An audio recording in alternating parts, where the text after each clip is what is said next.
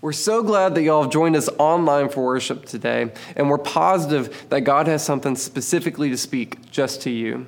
We want you to know that you are always welcome here at First Baptist Azle and that you can connect with us by going online to fbcazle.org forward slash connect. Now let's hop back into the sermon and hear what God has for us today. Amen. Open your Bibles this morning to Nehemiah chapter 6, beginning in verse 15. Nehemiah chapter 6, verse 15. Every now and then I take the advice of my staff, and uh, they wanted me to wear this shirt. I feel like a zebra. but it's Upward Football uh, uh, celebration this morning, and if you're a part of that program or you're one of the families in that program, thank you for participating in that. We've had great attendance. In fact, yesterday morning, for example, it was so beautiful. The weather was perfect uh, out here. The kids had a great time. The little cheerleaders did their cheering, and it was just a wonderful day. So, even if you're not a part of that, you might want to socially distance, come up and and uh, watch the the game just to see uh, what God is doing out there.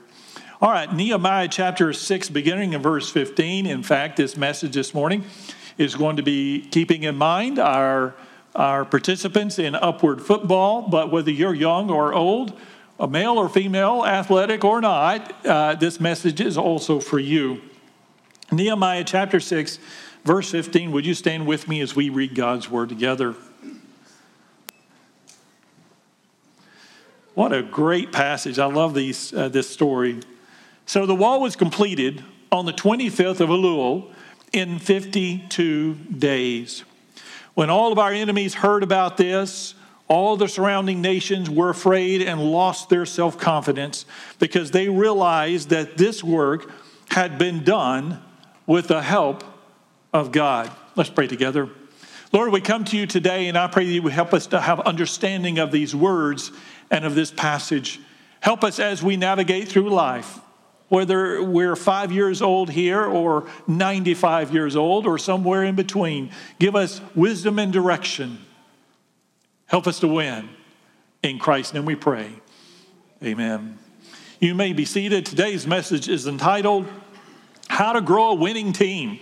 How to Grow a Winning Team. Now, I'm not a football coach. I don't know if you know this. I'm not particularly athletic. I was in the band. But uh, I know about teamwork. And by the way, for those of you who are in the band, you learn about teamwork just the same as football or baseball or basketball or, or soccer or any other game. Today, we're going to look at the life of Nehemiah just briefly and what God was able to accomplish through him. How to grow a winning team.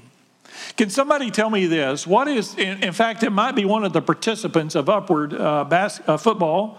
What is the goal of a game? All right, it's to win. The, the goal of the game is to win. That's good. That's kind of a lesson one there. The goal of a game is to win. In fact, you might put it this way the goal of a game is to score points, because that's how you win. And in fact, you could even be more specific. The goal of a game is to win more points than the other team wins. It's not having the best uh, team name, it's not having the best jerseys, it's not having the best players or even the most players uh, it's having more points than the other team when the final buzzer sounds. It's not the fanciest stadium, the most money, or whose team players are the best looking. It's the team that has the most points in the end. It's not even, and I've learned this from the Dallas Cowboys over the years, bless their hearts, they're my team. It's not even about having more points than the other team throughout the game. you can be way ahead for the first, second, and third quarters. You can be way ahead when the fourth quarter starts. And somehow you blow it and you still lose the game because when the final buzzer sounds, you only win if you have more points at that moment instead of every other moment. I want you to know today, God wants you to win in life. Uh, not so much in football or sports. God desires for you to win in the much more important arena of life. You can be sure of this there are people who win in life, and there are people who lose in life. Not everybody wins. In fact, many people in our world live a life that is uh, on the losing team, and they end up losing in the end. But God doesn't want you to lose, He wants you to win. So today, like football, life in God's kingdom is a team sport. Uh, I want you to learn from Nehemiah this morning, and I want to give you three keys to being on a winning team in life. Now, coming to faith in Christ is something you do on, uh, on, your, on your own with the conviction of the Holy Spirit. You don't need a team for that. But once you come to faith in Christ, like these that were baptized this morning, gave their life or have given their life to Christ, you want to work together on a team. And so here's the first key working together is essential for a winning team. Working together is essential for a winning team. As we continue with our story, in fact, at the beginning, I shared with you that verse. It's kind of the, the end at the beginning. I wanted you to see the, the, the final buzzer uh, for Nehemiah. If you don't know who Nehemiah was, he lived about four or five hundred years before the birth of Christ. He was an Israelite, but he did not grow up in Israel. He grew up in a foreign country like all Israelites at that time. And the reason he grew up in a foreign country, which was Babylon, instead of Israel is because in 587 BC, a Babylonian named Nebuchadnezzar came through Israel and uh, came to Judah actually, and to uh, to Jerusalem and destroyed everything. Now, God told him it was going to happen. He called his prophet, a guy named uh, Jeremiah, and Jeremiah said to all the people, uh, the Israelites, living there in Judah and in Jerusalem, look, if, if you don't stop living the way you're living, God's going to judge you and he's going to allow this all to be destroyed. They didn't believe him. They just didn't believe him. So they kept doing whatever they wanted to do, following after other gods, and God judged them. And so in 587, Nebuchadnezzar came through, destroyed everything the wall, the city, the, the temple mound, the temple, everything was laid waste. There wasn't a single a house left, no buildings left, no temple, nothing. All gone. And then he took the people that were healthy and he exported all of them back to Babylon to live as a vassal state to Babylon. Now, Nebuchadnezzar died, and he had some sons and grandsons. They were terrible leaders. And so God judged them. And in 539, uh, a guy named Cyrus came through, he was a Persian guy, came to Babylon, and it was called a bloodless coup. They actually welcomed him into Babylon, and he became their ruler. And so now you got a Persian king instead of Babylonian, and he, he, he's probably scratching his head while all those Jews are there. And so one day, in fact, one of his servants, his key servant, uh, a guy named ne- uh, Nehemiah, who was the cupbearer. Now, the cupbearer is the guy who tasted all the food and all the, uh, the liquids before the king ate. So, if you were the king of Babylon at the time, in most countries, you had a guy that sampled all your food first because somebody might poison your f- food and kill you. And so you don't want to die, you want your cupbearer to die. and so the cupbearer would eat and drink some of the food and the drink that the king had for every single meal. The king would look to see if he dies, and when he doesn't die, he knows it's safe and he'll eat it. So you got to really trust your cupbearer, and that was that was Nehemiah. Nehemiah comes in one day and he's very sad, and the king says, uh, "Why are you sad? What, what's up?" And the king really likes Nehemiah. Nehemiah says, "Well, I, I tell you, I'm I'm a Hebrew. I'm I'm not from here." And the reason I'm here and my people are here is because long ago Nebuchadnezzar went and destroyed everything. And there's no wall around Jerusalem anymore. And I feel God leading me to lead a, people, a group of people back to rebuild the wall. The king said, Okay, uh, that's fine with me. So he, he blessed him and provided for him provisions, and back to Jerusalem Nehemiah went. But when they got back there, that's when the trouble started. They started building the wall. Everything was fine until they started building the wall. By the way, in life, you start you, you nobody will bother you until you start doing the right thing. then that's when the trouble starts. And so they had trouble from the very beginning, but they worked together as a team. And as we saw in the first verse, they finished that wall. They completely rebuilt the wall around the city in 52 days. No modern tools, no modern machinery, and they were able to build that wall, stone wall, by the way, in 52 days.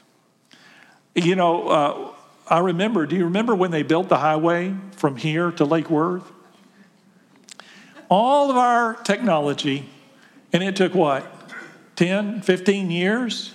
I mean, it, it, was, it was at least a decade. It was like a decade. It took forever. 52 days they built this wall. Working together is essential for a winning team. Let's look in Nehemiah chapter 4, verse 12, as we continue with our story today. Then the Jews uh, who lived near them came and told us 10 times over, Wherever you turn, they will attack us. Therefore, I stationed some of the people behind the lowest points of the wall at the exposed places, posting them by families with their swords, spears, and bows. After I looked things over, I stood up and said to the nobles, the officials, and the rest of the people, Don't be afraid of them. Remember the Lord who is great and awesome and fight for your brothers, your sons and your daughters, your wives and your homes. When our enemies heard that we were aware of their plot and that God had frustrated it, we all turned to the wall, each to his own work. Now, this may be the first time in the Bible where we see teamwork on this level. Now, you can go back further. Remember Noah?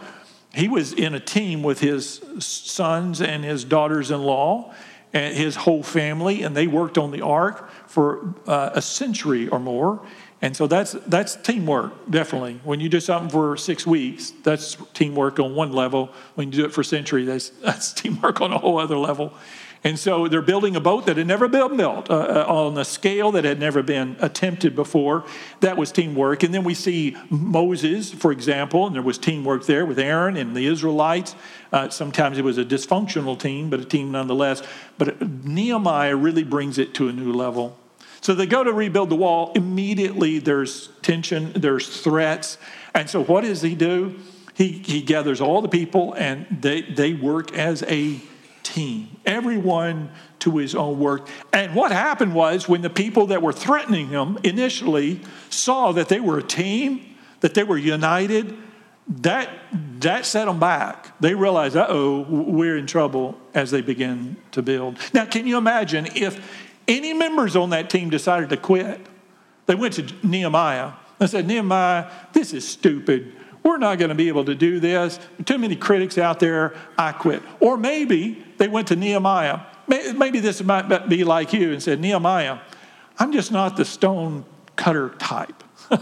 I'm not the wall building type. I'm more of an ideal guy. I'll do this job, or I. Everybody had to work. Or maybe uh, Nehemiah, look, I'd, be, I'd work, but we'd already scheduled vacation six months ago, and we'll be on vacation and we'll, we'll be back in about 52 days. Can you imagine if half of them quit? The wall would never have been completed or finished. It was because they were willing to work together as a team. Now, listen to me. You and I were created for relationships. And if you think that you can navigate through life alone and by yourself, you're being deceived. You need to be on a team, and you're going to be on a team. You want to make sure it's the right team. Can you imagine if all the Israelites agreed with Nehemiah that a wall needed to be built, but they just refused to work together as a team? So the Johnson family over here said, you know, we're going to build a wall over here. We're going to go in that direction. And the Smith family over here says, no, we're going to build a wall over here. We're going to go in that direction. And everybody built their own wall in their own direction, and you've got all of these hundreds of little bitty walls and that, that are not joining together. No, they would all have been defeated. They had to work together as a team. It was a few years ago that I remember watching a video, and I think that this, these videos are uh, commercial, they're animated. Uh, but they, uh, so you've probably seen these before, but they are perfect examples of what a team can do when you work together. Watch this.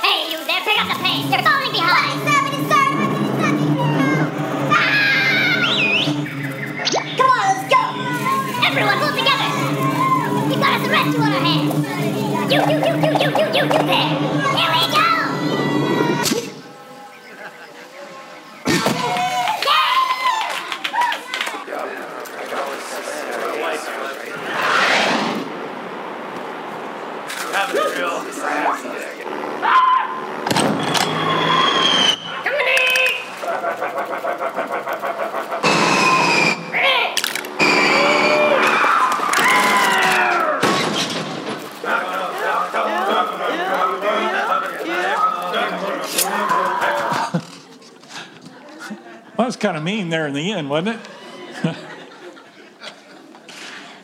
now, I know that's a little bit silly, but that's, that's what teamwork will do. I like the ants because there's no way an ant can compete against an ant eater unless they team up together. And life is very much like that. Number one, uh, it, working together is essential for a winning team. Number two, every team member is important. Every team member is important. Look with me in Nehemiah chapter 4, verse 16. This is just a few verses later. From that day on, half of my men did the work, while the other half were equipped with spears, shields, bows, and armor. The officers posted themselves behind all the people of Judah who were building the wall. Those who carried materials did their work with one hand and held a weapon with the other, and each of the builders wore his sword at his side as he worked. But the man who sounded the trumpet stayed with me.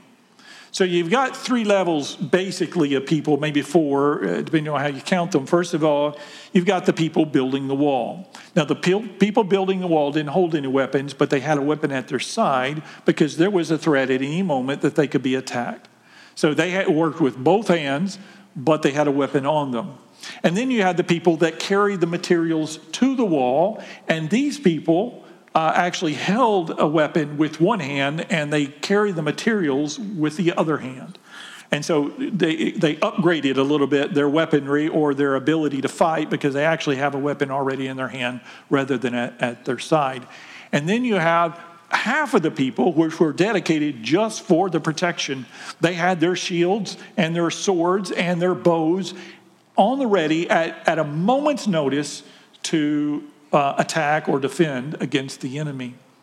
Then he had a fourth guy. I like the fourth guy. I'll be that guy. I play a trumpet.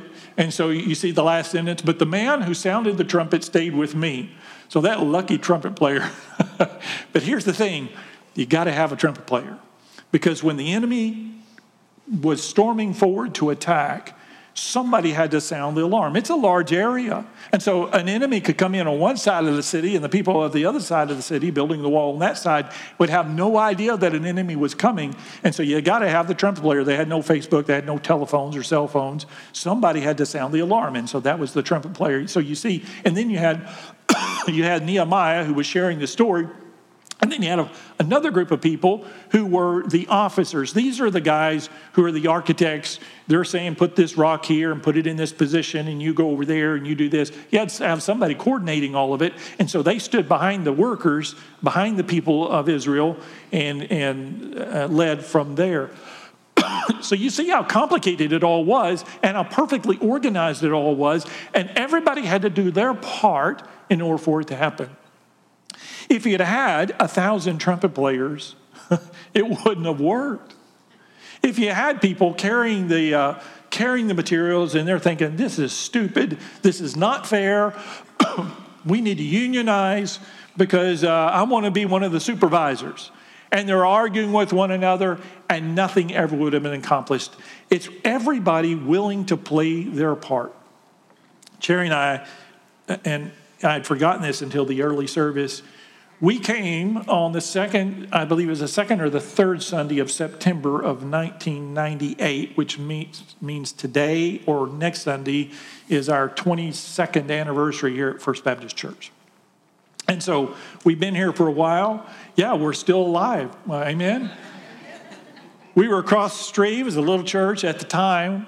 And, uh, but, and we just got married. And, you know, I've told you that story many times. But, uh, when we came here, one of the challenges that, that we had was the, the people were working on their own. They were in their own groups. Everybody was on a committee. So everybody was doing things in a committee, but there wasn't a lot of ministry taking place. And so Cherry and I looked at the gifts of the church, began to strategize and pray about what God wanted us to do as a church. What we, could we do that bore fruit in God's kingdom? That actually made a difference. It mattered.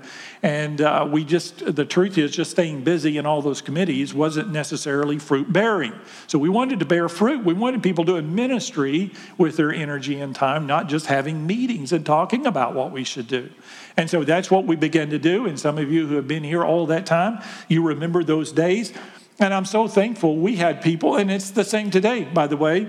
I can't do what Roxanne does. I can't do what the musicians do. I can't do what the, the, the, sound people do in the back, and they may not be able to do what they do, but everybody is doing their part. You would be stunned, and some of you wouldn't, at how many people work so hard to make one event take place, one worship service. Everybody is doing their part. Every team member is important.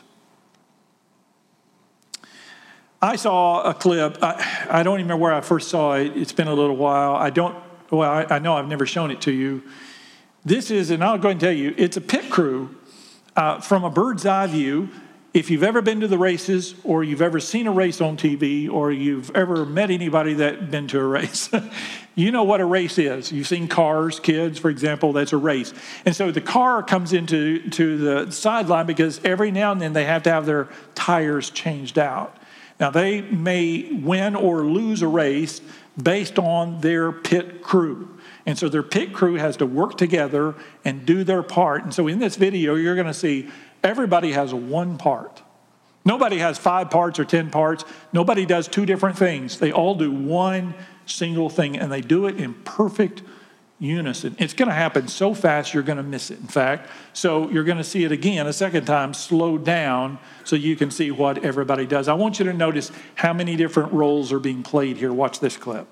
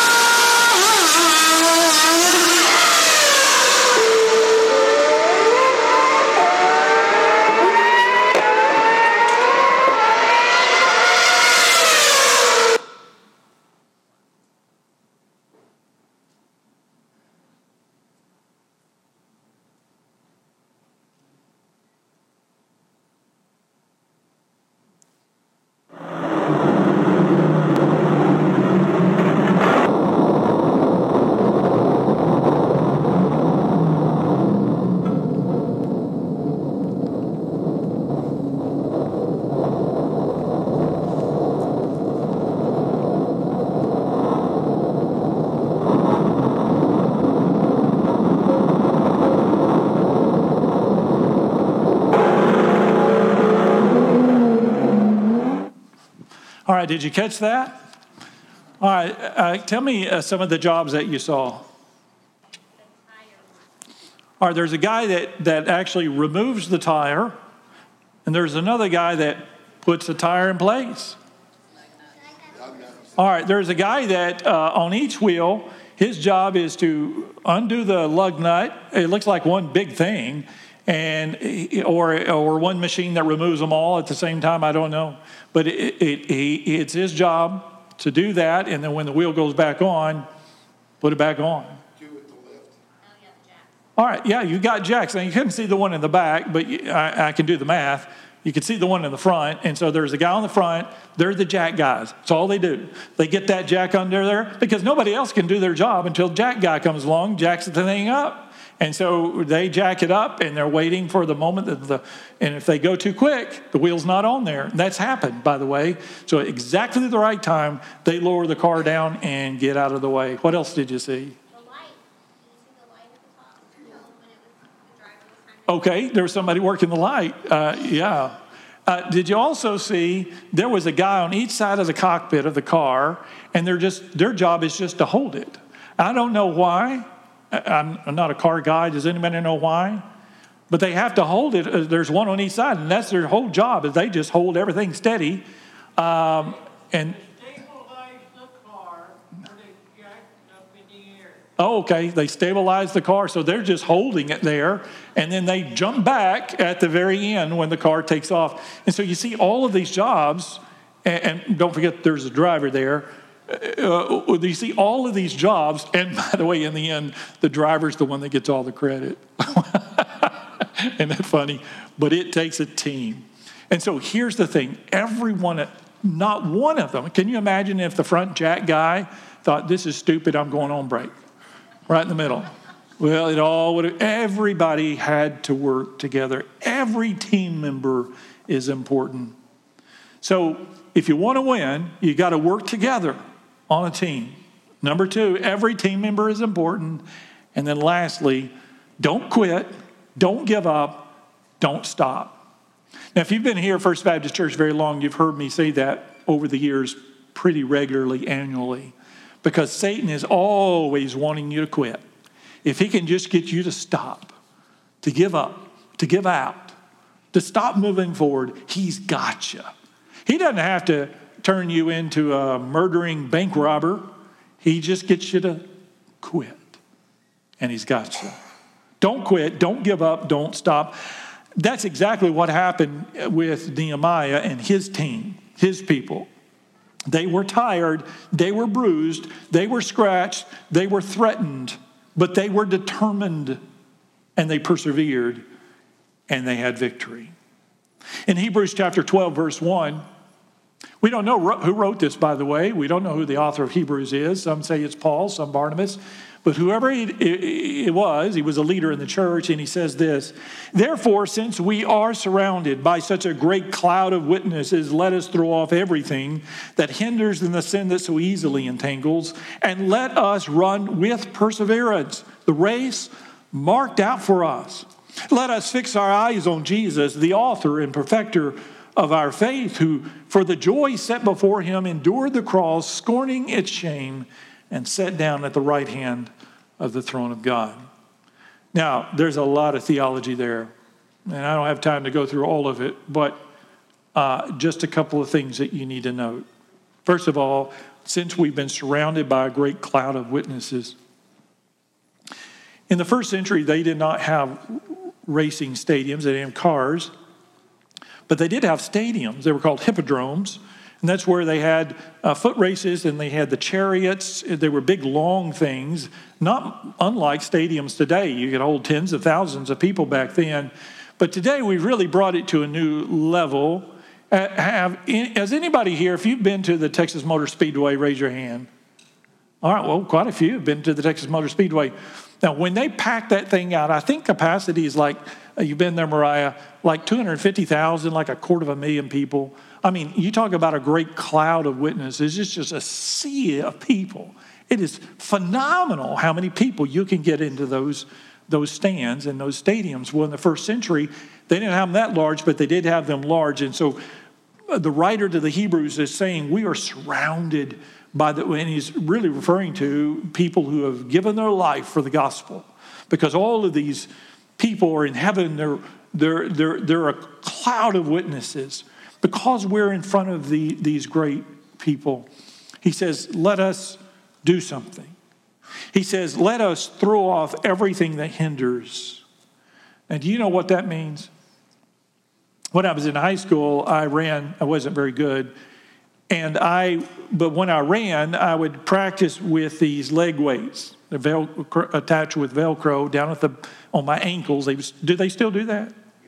You put the leg weights down on your ankles, and you run a couple of laps with those leg weights on, and then you pull those things off, and that next lap is really something.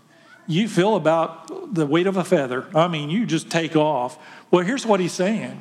You get out into the race, you don't want to be bogged down with anything. What bogs you down, he says? He says, Let us run with perseverance the race marked out for us. He said, oh, actually says, Let us throw off everything that hinders and the sin that so easily entangles. Here's what he's saying You're on the team, you're doing your thing, you're playing your part in life, in the kingdom of God, you're working hard. Listen to me, young people, especially listen to me. There will be people all the time that say to you, No, don't do that, that's stupid. Do this over here. This is better. This is fun. You don't have, that's a big lie. That's a myth. You don't have to follow that. And they're going to tell you if you if you get rid of that, you can go do this and this we'll have great time. And they're going to tempt you and tempt you. They're trying to bog you down. Because Satan wants to use them get you to stop, to quit, to give up, to give in. And so the writer of the Hebrews is saying to you, I, you're in a race. Whether you realize it or not, you're in a race, and there will be a finish line in this race. And God has called you and I to run the race. And if you're going to be in the race, which you are, and you're running the race, you need to run to win it. And if you really want to win, you got to get rid of whatever is in your life that's bogging you down, that's keeping you from God, that's keeping you from your purpose in life. So he says, Let us throw off everything that hinders and the sin that so easily entangles, and let us run with per- perseverance the race marked out for us. Perseverance is what the people had in the day of Nehemiah. They persevered. And I'm telling you, it is not easy to run the right race. You have to persevere. Secondly, he, he, and I have to notice this, he says, the race that is marked out for us. Did you catch that? Did you know that there's a race that's marked out for you? There's a plan and a path for your life that God has, and God wants you on that path. Any other path, any other trail, any other road is the wrong road. And then he says this let us fix our eyes on Jesus. It was the preacher Peter uh, Logman who once shared that he ran track in high school. He actually ran relays. Now, you know, relays is the one where you have a baton and you, you run around the track and you hand it to the next guy and he runs around. If, you, if you're too slow, you lose. If you drop the baton, that's bad. if you don't get the handoff right, or if you do it wrong, you'd be disqualified. Well, he ran the relays. He says this he says, It was in my junior year, the school hired a new track coach. And at every practice, this coach would give a short talk on strategy and tactics for our next track meet. At first, we were all bored to tears with those talks, but as the season progressed, we slowly realized how valuable his planning was. I never really thought about it. You, you know, at a track meet, you just run. You run your heart out and hope you win. But there's a lot of strategy involved. A scout was sent to review the next team we would be facing. They sent out a scout every time. The scout would come back with various recommendations from what were the best lanes on the track to use, what size spikes we should wear on our shoes, how long the guy who started each race paused before uh, shooting the starting gun, etc. He said, but the best tactic our coach ever came up with was in our sprint relays. In a relay, you, had, uh, you hand a baton from runner to runner, and during the handoff, the runner in front who receives the baton does not look back. So the running, uh, um, so the runner in back who's handing off the baton yells out something, so the man in front knows to reach back and grab the baton. You understand what he's saying? The guy in front, he's there, he's got his, he's, he's ready to go, but he doesn't they don't look back. They wait to hear the signal. It's a verbal signal uh, that I'm here, I got the baton, time to reach back and grab it. And the rules were, he says, that you could say anything you wanted when you were handing off the baton. Most teams would call out the name of the person in front of them, like Jack or Randy. And then Randy would reach back and take the baton. Some teams would use the name of their school, West High or Diamond High. Our relay team, he said, used the name of our high school. Well, he said it was the end of the season, and our 400 uh, yard relay team had reached the regional finals, and we were up against teams that were very fast. We knew we had no chance at all. Our coach was well aware of this, so he told us we had to use this new word, a secret word. And we were to spend half of each practice handing off the baton, yelling this new word, which we grudgingly did. So when the time came, we all went to our places and stood ready to run. The gun sounded and the runners were off. I was the last man on our team, the final leg of the race. So I watched with growing disappointment as our team fell further and further behind with each handoff. Finally, he said it was my turn. Now, even though we were dead last, all the runners were very close to each other. No team had pulled very far ahead of another team. I started running, and my teammate Mike came up behind me and shouted our new word that the coach had insisted that we use. what was the word? Mike shouted, Stop! I took the baton and ran as fast as I could and hit the finish line seconds later, all alone. All the other teams had done exactly as my teammate Mike had shouted. They all stopped and they did not finish the race. Isn't that interesting? I don't know whether to be proud of that or ashamed or what. I don't know. but they could yell whatever they wanted. It's amazing how obedient we are, how, we, how easily and quickly we listen to the voices of others and the voice of temptation. here's the key to this in Hebrews chapter 12, verse 2.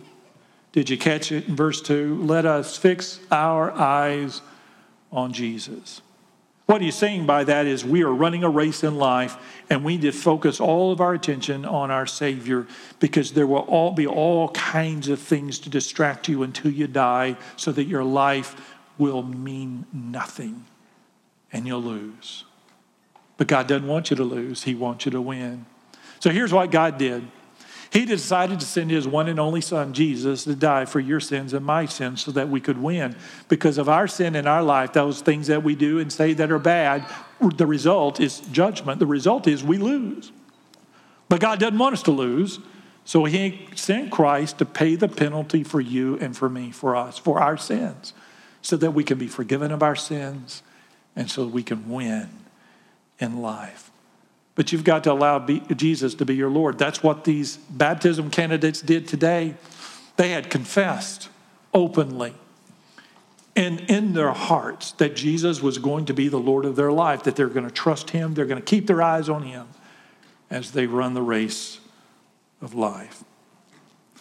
I'm telling you today, if you don't keep your eyes on Christ, you will lose in this life.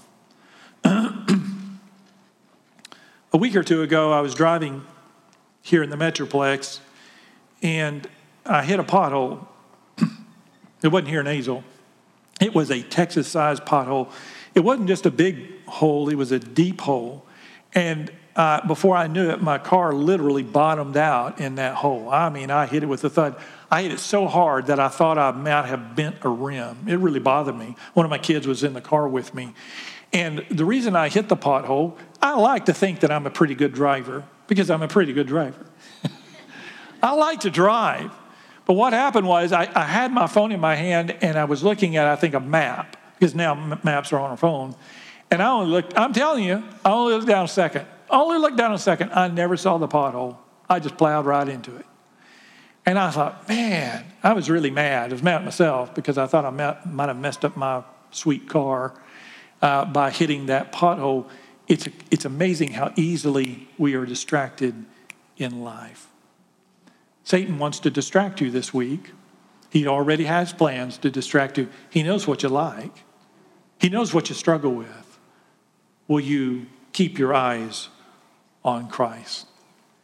I want you to know you need to be on the right team, and every team member is important. And God would have you know today that He is the key to you winning in life. Let's pray. Father, as we come to you today, we acknowledge that we need help. Whether we realize it or not, acknowledge it or not, we are all in a race. We're all on a team. You've called us into your kingdom to fulfill a, a purpose. And some of us are good at one thing, and some are good at another, and some have abilities uh, with, with one area and some abilities in another area. Some of us can do more, some of us can do less. Some are younger and some are older. Some have particular talents. Some can sing, some can pray, are prayer warriors, some can teach. Some work on security team or the music team or the multimedia team or go on mission trips or work with Operation Christmas Child or with the Christmas program or so many other things, upward sports. God, you, you have called so many different kinds of people to this place. I pray that you would help us to work together as one, just like uh, those who were working with Nehemiah. Help us to stay unified always. Help us not to become distracted. Help us to keep our eyes on Christ.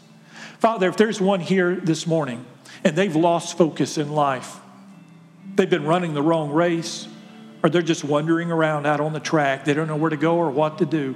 Father, I pray today is the day that you put them on track where you want them to be. You put them in the race that you have determined for them. Help them to realize you have a purpose for them and their life and a place for their life in your kingdom. Well, thanks for joining us today online for our worship service. We hope that you were ministered and encouraged to while you're with us. And we just want to remind you that you can connect with us online by going to fbcazle.org forward slash connect. We hope to see you again next week.